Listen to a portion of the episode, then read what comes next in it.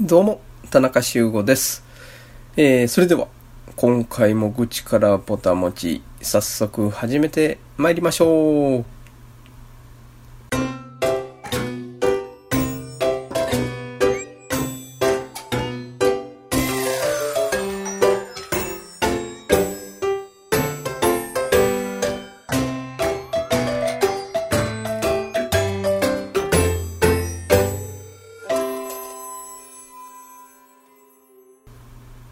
えーとですね、今回はですね、あのー目に見えないものを見ようというような話になります。目に見えないものなので、見ることはできないですよね。でもね、あの、実は見ることができるんですよ。で、これどういうことかっていうと、まあ、人間って心とか意識っていうものあるじゃないですか。で、それって見えないですよね。心が見えるとか、いう人、まあまあいるかもしれませんが、基本、一般的には心は見えないし、意識っていうのも見えない。で、じゃあそれをね、見るっていうことを実はね、えーすることがとってもこう自分自身のプラスになるんですね。で、どういうことかっていうと、まあ、そのもの、心そのもの、意識そのものは実は見えないんですよ。でも、その見えないものを見えるものとして、えー表現しているのが私たちの体なんですね。で、その体から、えー意識だとか心っていうものを、実は、その、見ることができるんですよ。で、どういうことかっていうと、まあ、言ったら緊張している人を見たら、緊張しているなってわかるじゃないですか。これは目に見える体、その人の、えーと、状態ですよね。緊張しているっていう状態が、えー目に見えているから、あ、緊張しているんだなと、わかるわけです。でも、相手の緊張している心っていうのは全然見えないですよね。つまり、見えない心とか意識っていうのは、体に影響を及ぼして、体の表現を変えてしまうんですよね。で、これが、まあ、その緊張とか分かりやすければいいですよ。あの、落ち込んでいる人とか、明るい人とか、うん、元気な人とか、うん、それと、こう、病気で弱っている人とか、ね。これも、見えないですね。病気が見える。まあ、見える病気もあるんでしょうけれど、こう、見えない病気を患っていて、えーとてもこうしんどいと。じゃあ、しんどい状態が体に、こう、表現されます。元気っていうのも、元気そのものは見えないけれども、元気な人っていうのは、元気な気が体からこう出ている。それを周りから見ていると、あの人元気だなってわかる。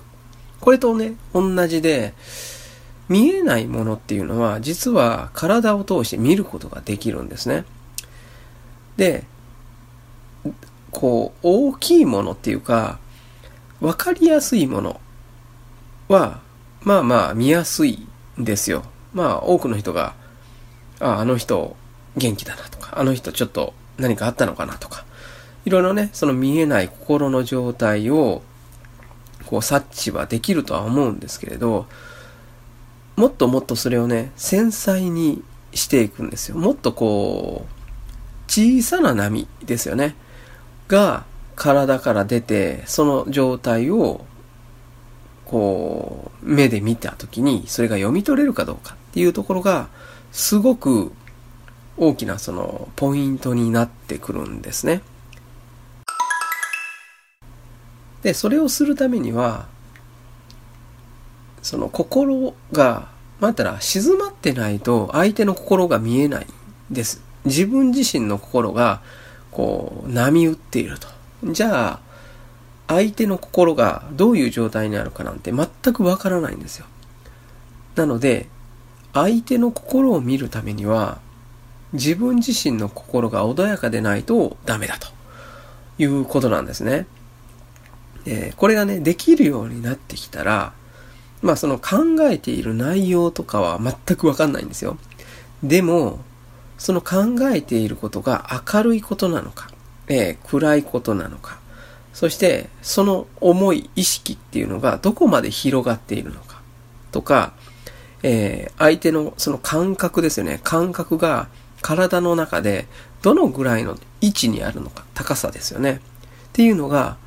結構分かってくるんですよ。そうすると、相手と、そういうね、相手と、こう、コミュニケーションを取るときに、あ、この人はちょっとこう、会話したことで、意識が上に上がったなとか、心が今まで穏やかだったのに、少し動揺しているな、とかっていう相手の見えない部分が見えてくるんですね。でこれが結構面白い。で、これをこう、なんて言ったらいいんだろう。そのやらないといけないとか、えー、これをできたらこう自分自身が成長するんだとか、いうことで、こう相手を見ようとすると、うまく見えないんですよ。なので、遊びでね、えー、やってほしいんですが、こう、まあ、喫茶店とかで、窓際の席でね、こう座ってて、外を通るたくさんの人たちいますよね。あの人たちが、今どういうことを考えているのか。とか、こう元気な状態なのか、それともちょっとこう、沈んでいる状態なのか、相手の心の位置が上の方にあるのか、下の方にあるのか、で、その人の意識がどこまでこう、広がっているのか。例えばその、今目の前に、えー、いる人が何を見ているかですよね。えー、例えば、えー、前にね、え、とってもこう美人の人が歩いてきたと。で、その前から男性が歩いてきて、その男性がその人に気づいたときに、こう、しっかりとその女性まで意識がね、届いているとかね、えー、その女性をこう、認識した時点でどんな変化が生まれたのかとか、いろんなことがありますよね。そういうような心の変化っていうのを、こう見ながら、こう感じるわけですよ。そうやってね、相手の心をこう感じながら遊ぶっていうことをやってもらうと、結構その、意外と見えてくるんですね。心なんて見えないよ、意識なんて見えないよっていうような視点で相手を見ると、それは見えないんですけれど、見えるっていうこと、感じれるっていうことが前提で、それをね、こう見ていくと、すごくこう手に取るように分かってくる。ですので、一度その相手の心を見るっていうことを、ぜひ遊びでいいんでね、えー、楽な気持ちでやってみてください。そうするとね、自分の心も同じように、えー、そんだけね、えー、外に表現されているんだと。じゃあ、どういうような意識で、どういうような心の状態で、えー、日々生活すればいいのか、行動すればいいのか、えコミュニケーションを取ればいいのかっていうのが、少しずつ見えてくるのではないでしょうかというところで、え今日はね、え見えないものをちょっと見て遊びましょうと。いうようなことを皆様にお勧めする、えー、愚痴からぼたもちでございました。えー、それでは今回はこれにて失礼いたします。ありがとうございました。